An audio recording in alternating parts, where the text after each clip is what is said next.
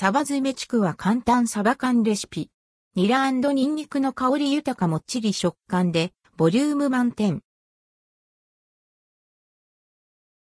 家に常備しておくと、何かと便利なサバ缶。今回は、サバの水煮缶をアレンジした、サバ詰めちくわの簡単レシピをご紹介します。サバ詰めちくわ。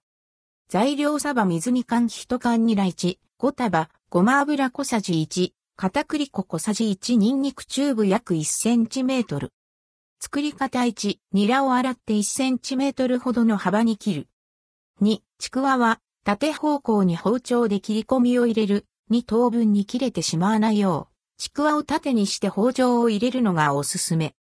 3、サバの汁気を切り、容器にサバの身を入れて、箸で細かくほぐす。4、ほぐしたサバ、ニラ、片栗粉を混ぜ合わせて種を作る。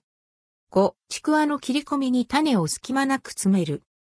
6、フライパンにごま油を引き、種を詰めた方を上にして並べて中火で焼く。7、ちくわに焼き色がついたらひっくり返し、蓋をして弱火で3分ほど焼く。表面に軽く焼き色がついたら完成。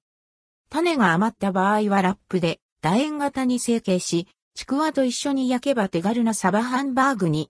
電子レンジ500ワットで1分から1分半、加熱しても OK です。加熱時間は使用する電子レンジや種のサイズによって調整してください。サバ詰めちくわの味は？もっちりプリッとしたちくわと柔らかくコクのあるサバの組み合わせで海の旨味たっぷり。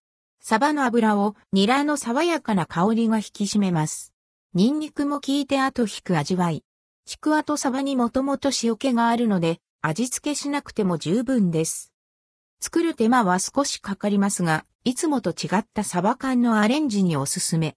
材料費を抑えながら、ボリュームのあるメインおかずを作りたいときぴったりです。